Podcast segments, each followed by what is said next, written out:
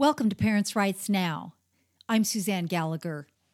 I want to bring your attention to the event that's coming up. We are sponsoring Northwest Safe School Summit, Saturday, October third at the Shiloh Inn Portland Airport from eight thirty in the morning until four in the afternoon. Order your tickets now because right now they are forty-nine dollars, and that is good until September first. The price will go up to sixty-four dollars. Our guest speakers include Walt Heyer, Rebecca Friedrichs, Vernadette Broyles Esquire, and Heidi Saint John. Walt Heyer identified as a transgender woman for eight years, and now he has a passion to help others who regret gender change.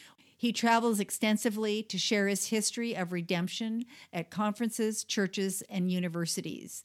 Walt has appeared on numerous radio and T V shows. Walt's articles have been published online, and his many books are a welcome resource to understanding this issue. He is a leader in this cause, and nobody can say what Walt says because he's lived it. We also have Rebecca Friedrichs.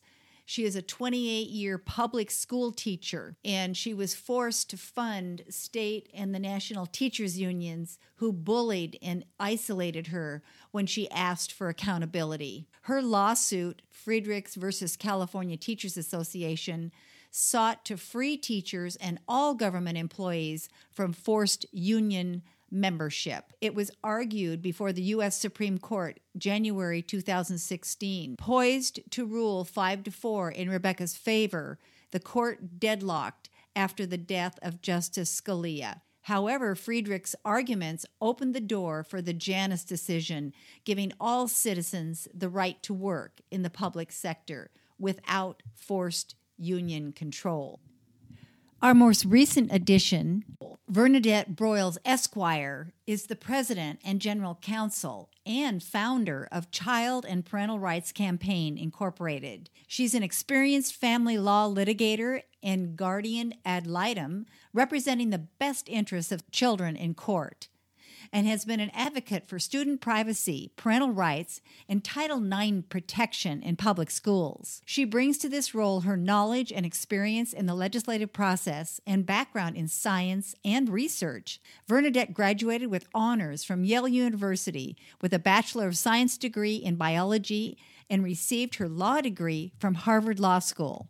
And also joining us is Heidi Saint John. Heidi Saint John delights tens of thousands of readers through her blog, Facebook page, podcast, and book. She is a strong believer in taking political responsibility through knowledge and action. Heidi is the owner of Firmly Planted Homeschool Resource Center in Vancouver, Washington. She is a homeschool expert, and she will leave you encouraged and inspired. We are so excited about the Northwest Safe School Summit, and just know that, that you are going to get so much out of it. And probably the greatest advantage for participants is just meeting other people who share their values. You can find more information about the Safe School Summit on our website, parents rights in ed dot com. This is part six of Transgender Ideology in the Public Schools. It's about G S A clubs and the Day of Silence. Much of what I am uh, telling you today about these clubs and GLSEN, et cetera, comes straight from their website. G S A clubs, or Gender Sexuality Alliance clubs, are championing issues in K through twelve education since nineteen ninety. The Gay, Lesbian, Straight Education Network, or GLSEN, seeks to make L G B T Q persons a protected class, enumerating specific rights schools must secure for students and teachers. GLSEN is the force behind the Day of Silence. Formerly the Gay Straight Alliance, now Gender Sexuality Alliance, G S A clubs are promoted in middle and high schools.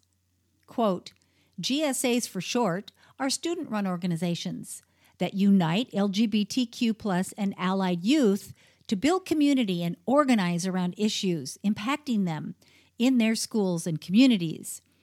G S As have evolved beyond their traditional role to serve as safe spaces for L G B T Q youth in middle schools and high schools, and have emerged as vehicles for deep social change related to racial, gender, and educational justice. Using school climate surveys, they make the case that G S As provide essential support for transgender students while enlisting other students as allies and sponsoring school-wide L G B T Q educational activities. However, G S A support for L G B T Q students is agenda-driven, putting L G B T Q identity front and center and limiting parents' involvement. Schools generally cannot require parental permission before their child joins a club.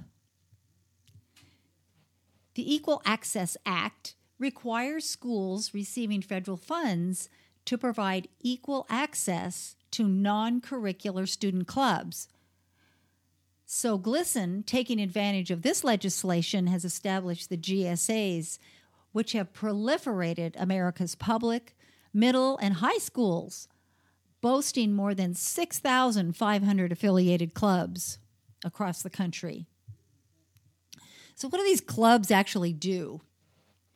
Well, their aim is to provide a safe space, I'm quoting them, for students to meet and share personal experiences and learn about issues related to sexual orientation and gender identity or expression.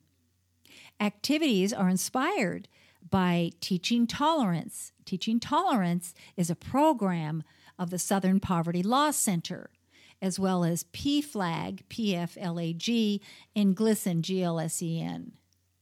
So, for example, the Southern Poverty Law Center encourages schools to, quote, teach the facts about sex assignment at birth, sexual orientation, gender identity, and gender expression, and to learn how to advocate for L G B T Q youth, whether you're just becoming familiar with gender diversity or ready to start a gay-straight alliance in your school.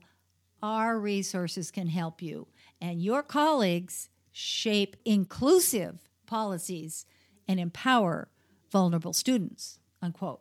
Tolerance is no longer the desire. Have you witnessed testimonies by gay teens at school board meetings? They are trained and skilled in political talking points and dramatic oratory, proclaiming their rights to promote their lifestyle, demanding respect and acceptance. These students are eleven to thirteen years in age, but G S A's goal is to turn them into L G B T Q changemakers in their middle school.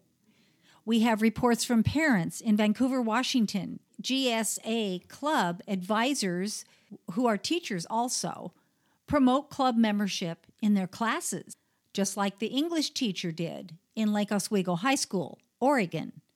This agenda is designed to intimidate students, causing them to weigh the risk of being a social outcast if he or she says no to joining the G S A club. We hear from parents that it's now cool to be gay, but even better to be trans. The percentages of students identifying as L G B T Q is rising. Proponents would claim they are coming out because of their same-sex attraction or desire to become the opposite sex. So we ask, well, what does an eight or eleven-year-old know about his or her sexuality given they have not even entered puberty and become fully man or woman?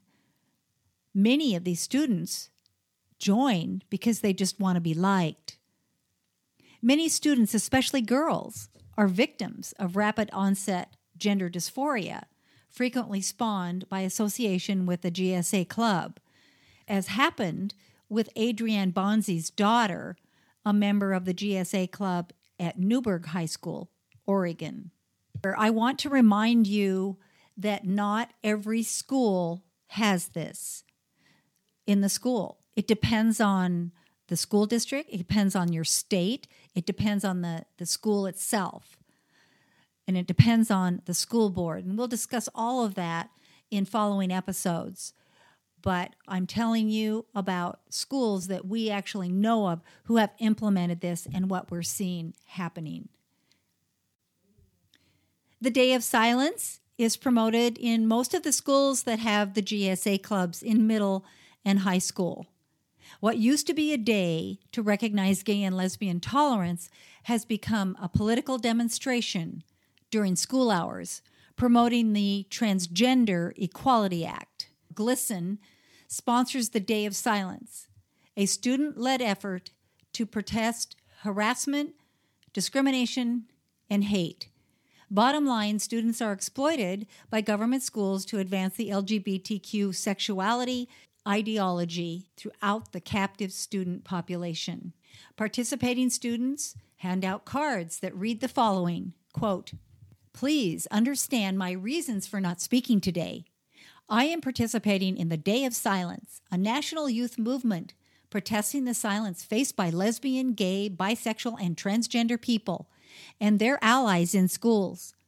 My deliberate silence echoes that silence, which is caused by harassment, prejudice, and discrimination.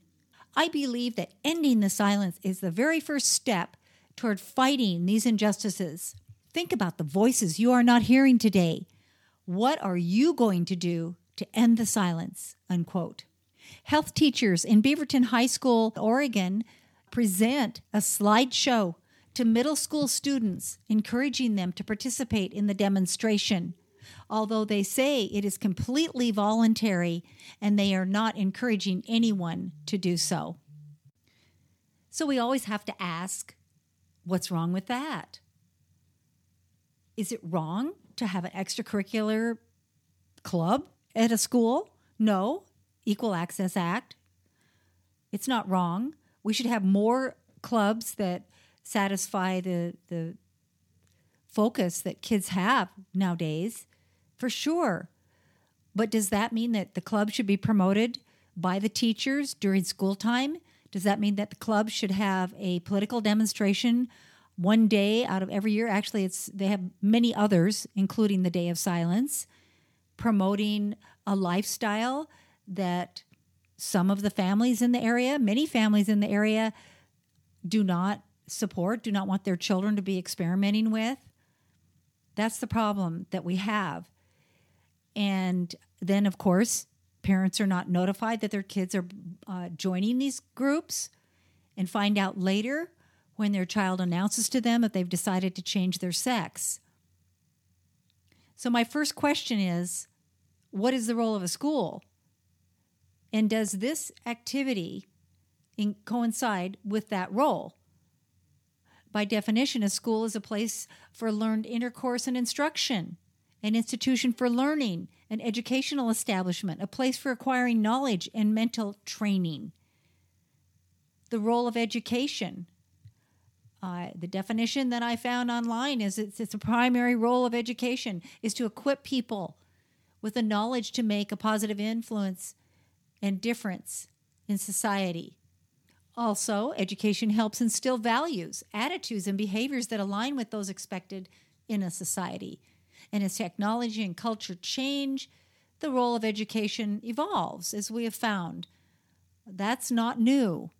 The core purpose of education will always remain the same, though, which is to empower people with important information and skills so they can be successful in the future, hopefully contributing to benefiting society. But now something has changed in the role of a school.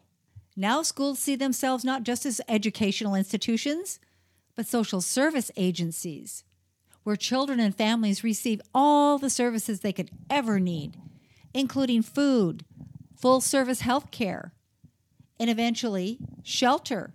Why not? I mean, they're getting everything else they need at school, right? You'll probably drop them off on Monday and pick them up on hmm, Saturday morning. Is it really the role of a school to change the culture? Well, that's what they're saying about a lot of things. The C S E curriculums talk about that, that the role of the school is to change the culture by teaching students that they can have pleasure by engaging in sex at age ten. Are children meant to drive the culture? Shouldn't they be equipped with information to becoming self-sustaining, not self-destructing? And are they old enough to even make those decisions about telling the culture what it should look like? We know that K through twelve C S E is designed to change traditional sexual and gender norms of society. Controversial behaviors are taught to minors, including details of anal and oral sex, mutual masturbation, and gender options. There is no question the goal of C S E and related instruction, like social-emotional learning or S E L and critical race theory, C R T, is to dismantle traditional cultural norms, including marriage and family. Oh, and one more thing. The role of a school has become a place where militant activists are born and cultivated by multiple anti-American influencers. I address that dynamic with our second podcast, and we'll expand on that as we unpack the critical race theory. A slight diversion from, but related to, the transgender ideology. Funny how it all works together, isn't it? Please forward this to your friends. Do you know any parents who don't have any time to read lengthy emails? That's what the podcast is for. I remember those days we raised three children and I was always multitasking. I hated to read long newsletters, but at that time, there wasn't this option. You either listened to it on the radio or caught it at another airing, or you totally missed out. The podcasts are the answer. This is so much fun and so much better than a radio show because you can control when you listen. Whether it's now or a month from now or even two months from now, you have complete control over your access to this information. And you can share it. Share, share, share. Please send it to your friends and invite them to subscribe to Parents' Rights Now. Don't forget to register for the Northwest Safe School Summit, featuring Walt Heyer, Heidi Saint John, Vernadette Broyles Esquire, and Rebecca Friedrichs. The date is Saturday, October third, Shiloh Inn, Portland, Oregon Airport. Check out events on our website. Parents' Rights in Education is a tax-deductible, nonprofit organization. We rely solely on your contributions. Help stop sexualization of our students in public schools. Together, we can do this. See you next time to learn more about Parents' Rights Now.